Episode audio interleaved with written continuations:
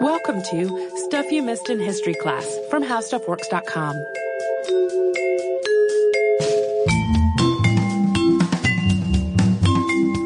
Hello and welcome to the podcast. I'm Holly Fry. And I'm Tracy V. Wilson. Uh, hey, this is part two of a two-parter on Louis and Auguste Lumiere, two brothers who contributed significantly to the motion picture industry uh, before there even was a motion picture industry. That's what they're mostly famous for, but they went on to do some other things, which is largely what we're talking about today. But if you have not listened to part one, we highly recommend you do so. Otherwise, you're probably going to be lost. Yeah, we have um, two-parters sometimes that each part can stand on their own, but this that would be harder with this one. Yeah, this is definitely a continuation of right where we left off. Uh, so last time we ended at the point where the Lumieres had developed a camera that could capture, process, and project motion pictures, and they had trained a group of employees to use the new technology so they could travel around Europe, showing off this marvel of innovation and taking new movies. Right. So it wasn't long before the brothers were sending their trained cameramen farther and farther afield, going outside of Europe. Because the cinematograph was relatively compact and light, it was pretty easy to expand their filming and demonstration presence all across the globe. They sent teams to India, Great Britain, Canada, and Argentina. And these were not small numbers of cameramen. In the United States alone, the Lumieres had almost two dozen of their men doing what they had been doing in Europe by the late 1890s. Yeah, so they were just taking these movies, showing them to people. Uh, and some of these staff members were actually sent abroad as part of deals with businessmen in foreign countries. So, as part of these contracts, the Lumieres would basically loan out their camera, but the partner business would have to pay a Lumiere company staff member as a contractor to actually use the camera. So it was like you can have it come to where you are and take films, but you can't use it. Only our trained cameramen can use it. And then the partner business could then stage their own screenings of these films that were taken, and the revenue from those screenings would be split 50-50 between the um, the business that was renting the camera and paying for the cameraman and the Lumiere company. Eventually, this whole partnership system became too unwieldy to manage, so the Lumieres finally started selling the cameras outright. Starting in May 1897, the cameras and film were sold first to businesses and then to anyone who wanted them.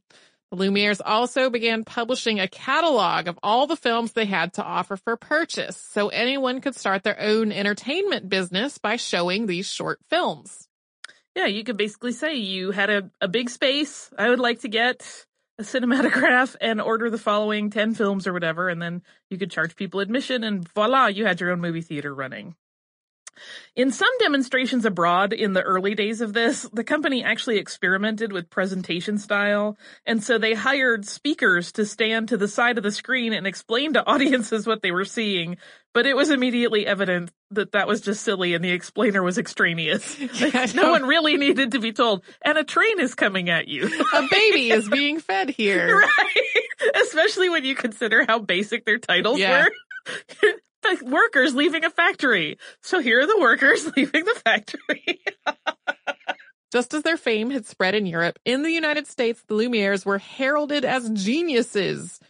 The slates of films that were shown at any given screening were a combination of movies featuring local and international scenes, and that menu proved to be the perfect balance to delight and excite viewers. But as you can also imagine, a French firm stealing the thunder of someone like Edison and his kinetoscope in Edison's own home country was problematic. And there was also this growing sentiment in the United States that American innovation should be prioritized. As we know from the War of the Currents, Edison was not timid in going after his rivals. He started a campaign to discredit the work of the Lumieres while promoting his own motion picture technology.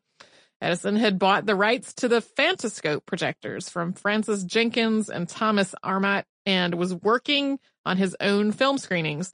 There's actually a whole patent story between Jenkins, who invented the, the Phantoscope, and Armat, who financed it, but that is really a tale for another day, as is the entire War of the Currents. Yeah, which has been touched on before. Uh, oh, there's a previous host. Yeah, there's a two-parter in it. I think it's yeah. a two-parter.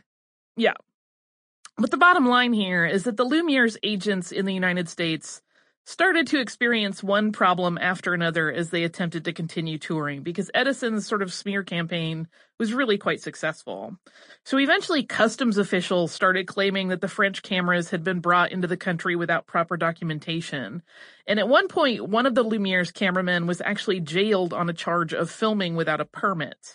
As the climate of the United States grew increasingly unwelcoming for the Lumiere's cameramen, the company finally decided to halt all efforts in North America in late 1897, and it was, to some degree, beginning of the end of the Lumiere's work in film. They did make a few more movies. Uh, in 1898, they actually had more than 1,400 different movies in their catalog, most of which had been shot by those traveling cameramen that they had trained. And for the next two years, they did continue to work on developing and refining film technology, but that part of their business was no longer really growing and in fact was kind of shrinking. They were shooting fewer and fewer films each year. The last big demonstration the Lumieres made in motion pictures was at the 1900 Exposition Universelle in Paris. That's come up pretty frequently on the podcast. Lumieres were featured as part of the expo and they had a screening there. As part of their screening, which featured a mix of footage shot there at the expo and films their team had made traveling through Mexico, they also debuted a new large scale screen. The Library of Congress has digitized master edit of much of this footage online, and we'll link to it in our show notes. Heads up, there are some movies in this group that feature activities that could definitely be considered animal cruelty. Yeah, uh, there's some cockfighting in there, and there's some horses being treated sort of poorly. So if that is stuff that is not for you, maybe don't look at these ones. But you can look at their other earlier films, and there, which also include lots of spanking, as a reminder. Right. If that also, right. yeah. Which I will say though is some of the least least aggressive spanking I've ever seen. So if you're worried about seeing someone get hit, it's definitely very much on the mild side.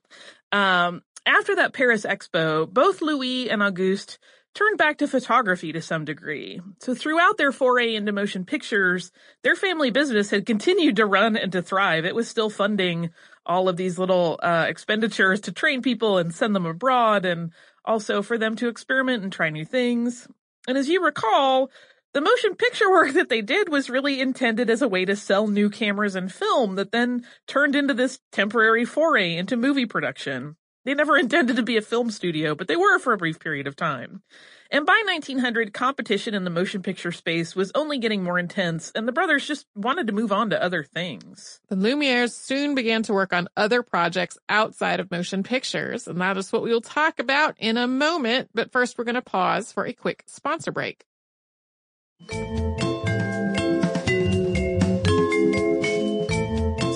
The same year of the Paris Expo, but at the end of the year, on December 29th, 1900, Louis filed another patent. This time it was for a device called a photorama.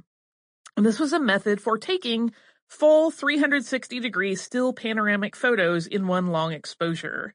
And these panoramic images were intended to be projected, but again, to be static.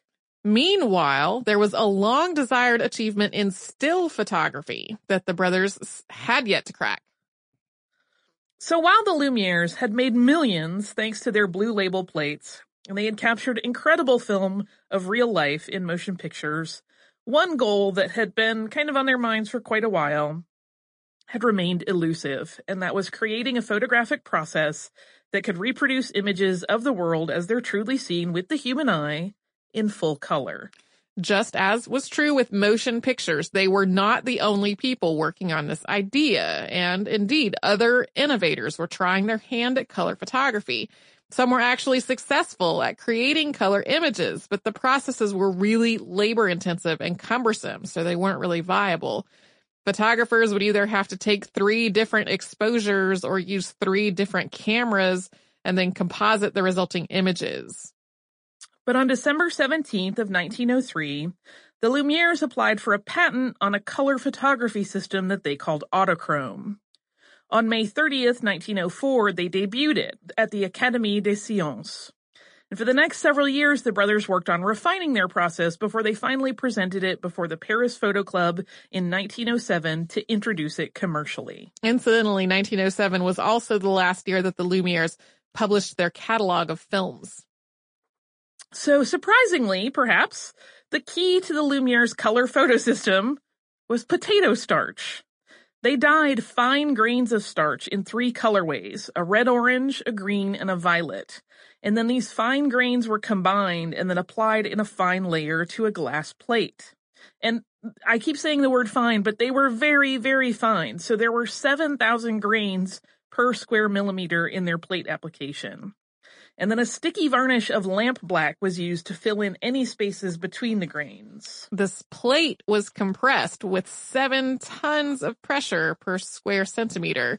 The plate was treated with a silver bromide emulsion. So when a photo was taken, the potato starch grains filtered out all the light but that which corresponded to the color it was dyed.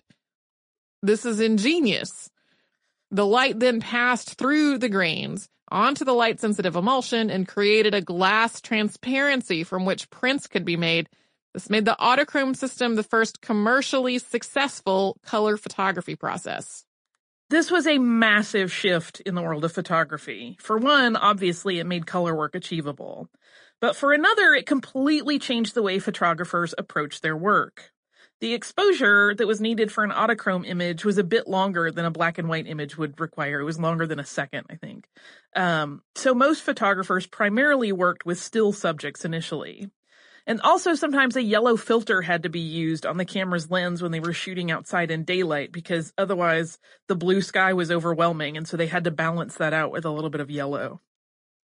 The new level of depth offered by Autochrome also meant that photographers had to relearn their craft. Part of this learning curve was understanding and predicting what colors would actually be captured in the photographic process because this really wasn't a system that faithfully captured true to life color if you look at Autochrome images, they have a pretty distinctive and recognizable color palette. Uh, but the images that resulted from photographers experimenting with this new medium were so uniquely beautiful that they caused concerns that painting would soon fall out of favor.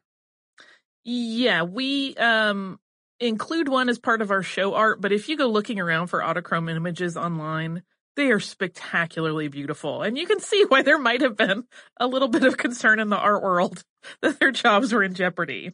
But part of that concern for painters and their job security, uh, it's interesting, actually came from the way that errors looked on autochrome photographs.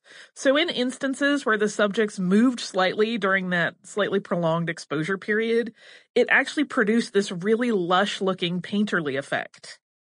Autochrome became the standard in photography and it remained so for more than two decades. In 1914, National Geographic printed its first color photo of a garden of blooming flowers taken in Belgium, and it was made using Autochrome.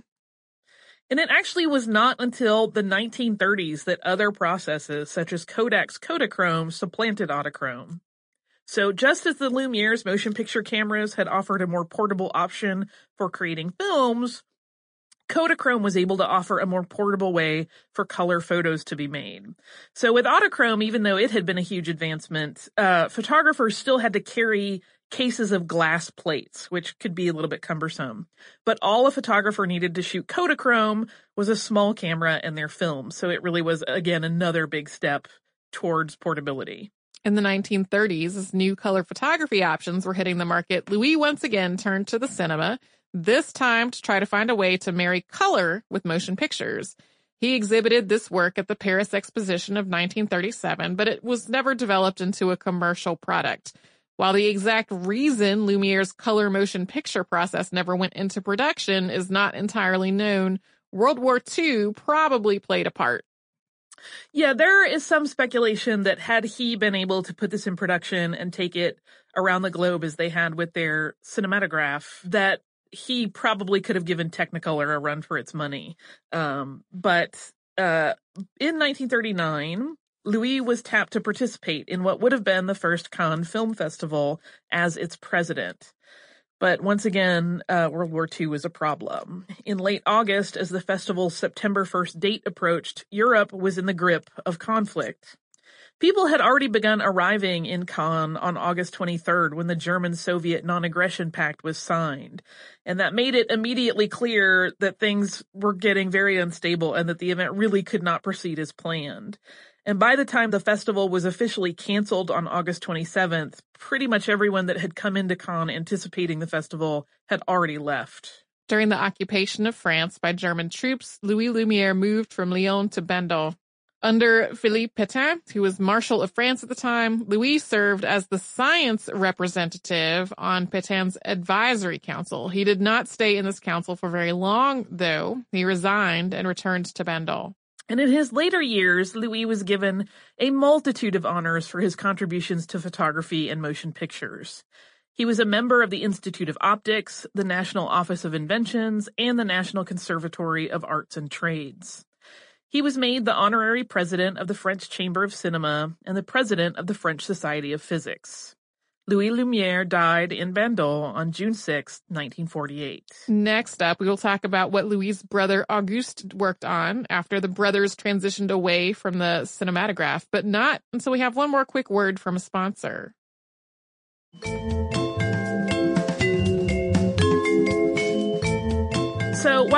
Had stayed in the family business, Auguste Lumiere made a rather drastic career change in the early 1900s. He had always been interested in chemistry, and he was undoubtedly incredibly influential in the family business in that regard. Figuring out color photography almost certainly involved a lot of work on his part as well as his brothers. But what he was truly interested in was actually biochemistry. So he started to study medicine. One of his efforts in the medical field that brought him acclaim was his interest in the healing process and developing new ways to treat wounds. During World War I, he examined the wounds of hundreds of injured men, and he also studied scarring and healing in dogs to further his research. We don't personally know the details of how these dogs were wounded, but and I do not want to. No. well, and medical experiments involving dogs were not uncommon at the time. Mm-hmm. Uh, but he did use that that research to really get a lot of information about how uh, tissues would heal themselves. And in 1915, he applied his wound research to the development of a bandage called a tulle gras, which translates to oily gauze. And this sterile bandage was impregnated with Vaseline and balsam of Peru so it wouldn't stick to wounds, though it was, of course, not absorbent. So if you also needed an absorbent bandage, you needed to have two. But tulle gras dressings are actually still used today. Uh, and Auguste also devoted a great deal of his time in medical research to colloidal solutions to disinfect wounds. So he really actually did have quite an impact on wound management. From 1914 to 1953, Auguste Lumiere wrote more than a dozen books based on his medical research, covering not only wounds and how to treat them, but also tuberculosis and cancer, among others. Auguste Lumiere died six years after his younger brother on April 10, 1954, at his home in Lyon. Uh, you'll often see a lot of comments in biographies or um, articles about the two of them that by the end of his life, people knew Auguste Lumiere for his medical work, and they had often not made the connection that he was one of the Lumieres that had worked in film because he was so completely ensconced in the medical community by that point. And even though the Lumieres abandoned motion pictures, they also inspired one of the first motion picture storytellers, Georges Méliès. And when the Lumieres had demonstrated their films in Paris very early on, Méliès, who is a magician and a theater manager, had seen them. We're talking like in the 1895 period. Uh, and he was completely blown away by the possibilities that this new technology offered. And while the Lumiere's films were pretty basic and generally more on the documentary side, Méliès began to immediately dream of crafting fantastical tales that could be projected on screens. He begged Auguste Lumiere to sell him a cinematograph, but there was just no convincing the man to do it Lumiere told Méliès, you should be grateful, since although my invention is not for sale, it would undoubtedly ruin you. It can be exploited for a certain time as a scientific curiosity, but apart from that, it has no commercial future whatsoever. Oh, Auguste. I want, this is like that moment, you know how often people will ask us, like, if we do live shows and we do Q&A, if you could travel anywhere in time, where would you go? I think going forward, my answer has to change. And it is, I would go and I would scoop Auguste Lumiere up and I would take him to 2017 and I would say, Rogue One made a billion dollars. and then just watch him go, whoops. Um, Yeah, of course, this happened before they had started offering the mass produced cinematograph for sale. But it is interesting that initially he was just like, no, no, don't go into film. It's a, as a dead end. Uh, it offers some insight, this interaction, as to why the Lumieres were not especially concerned with an ongoing business venture in motion pictures.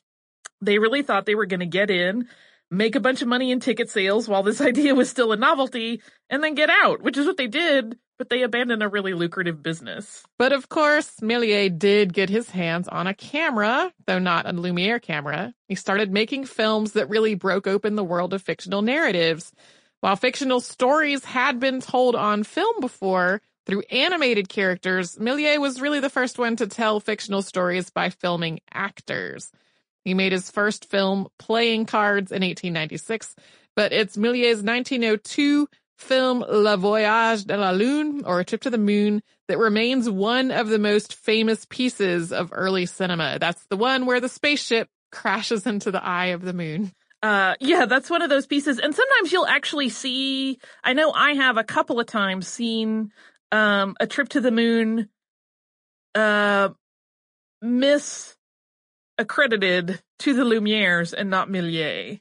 Um, sometimes the, that's been confused. I think most people that know anything about cinema will get it right. Yeah, I don't. I have definitely seen it listed incorrectly before. I don't think I've seen it listed incorrectly, but I have heard, I have heard people miss say it incorrectly. Yeah.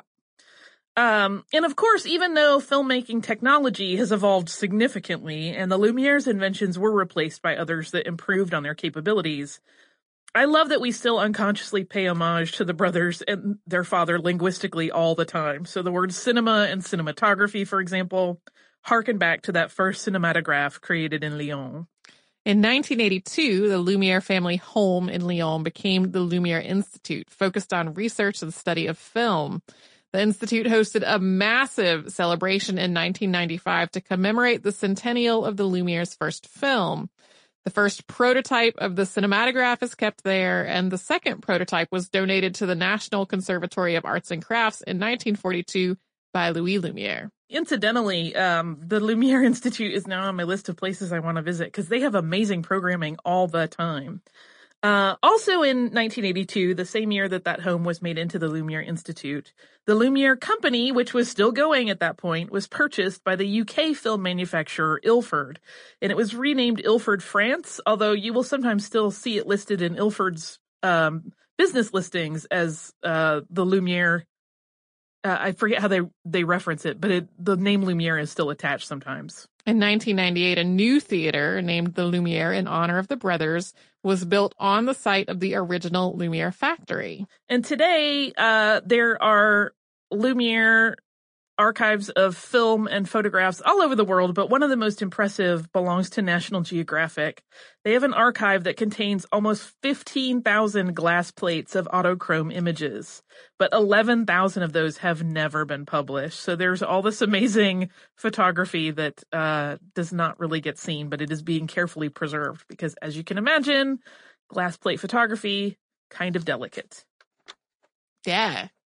A lot of photography. Glass plate photography made with potato starch. Yeah. Well, a lot of um a lot of photographic media are incredibly delicate. Um I got to go on a tour of the special collections at Harvard Business School's library earlier this year and they had acquired the entire collection of I think Polaroid and they've got stuff that is just like this is remaining in this refrigerator forever and if it is ever to be removed and examined, we are going to remove it and examine it and immediately put it back. Like, right. or find remove it to a refrigerated room. Yeah. Where, well, yeah. they they have all the things where it's like this is the safe place that we can open this and look at this. So yeah, there's yeah. there's definitely stuff that it's like if we don't preserve this continually, it will just degrade and not be visible anymore. Yeah, I mean that's a case uh, with a lot of Méliès's films as well. He made more than 400 films, but a lot of those are completely gone, never to be seen again. Thankfully, some of them have been preserved, which is why we all know about the trip to the moon, because that is one that made it through the ravages of time. Uh, I have some listener mail that I almost feel guilty in taking pleasure in. Okay. it's from our listener John. It's about our Carl Tanzler episode. Oh, Uh, he writes, Dear Tracy and Holly, first off, I'm a huge fan of your program and I listen to it during most of my longer jogs. I am currently training for my first marathon. Congratulations, John. You're amazing. Uh, and I'm slowly increasing my miles, which means I get to listen to more of your histories as I run. I did hit a snag though, thanks to the Carl Tanzler's Corpse Bride episode. I remember being very cavalier during your warning that there was going to be some very gross material coming and listener discretion should be advised. Thinking that I'm pretty desensitized to hearing gory details, I continued listening. Huge mistake. The overall awful actions by Carl Tanzler made me angry, which forced me to run faster than I probably should have, and this caused me to be more exhausted than normal. By the time you were describing Mr. Tanzler's process of removing mold from poor Maria, I was nearing the end of my run. Hearing the gruesome details coupled with my exhaustion made it almost too much to bear. Not wanting to stop, I tried to focus on my run, but that super focusing meant I was also super focused on the horrible nature of Tanzler's deeds. Miraculously, I managed to keep my stomach in check and I did finish the run successfully, but I'm sure I freaked out a few other runners with my occasional shiver and the increasingly pained and disgusted look on my face. From here on, I will pay attention to any warnings that come with future podcasts and may hold off on listening to them for less success, less stressful times. Thank you again. Oh, John, I'm so sorry, but that did make me laugh mostly because you're a good storyteller, not Yeah. because you got sick. no. um, yeah, the Tanzler one is, is super gross, but I also just wanted to say, yay, John, training for a marathon is so much work and I applaud anyone that does it. I have gotten progressively more lazier with my own running, barely do it anymore. Um, work is, work and life are just a little too busy right now to put in long-term training time. But if you would like to write to us about any episode that made you sick to your stomach or anything else, you don't have to have been sick to your stomach to write us. Just say hi.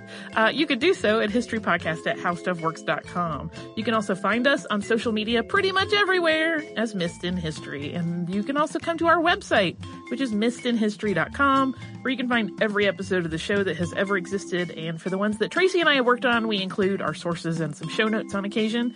Uh, you can also find all kinds of other goodies at our website. So come and do that at missedinhistory.com, and we'll see you there.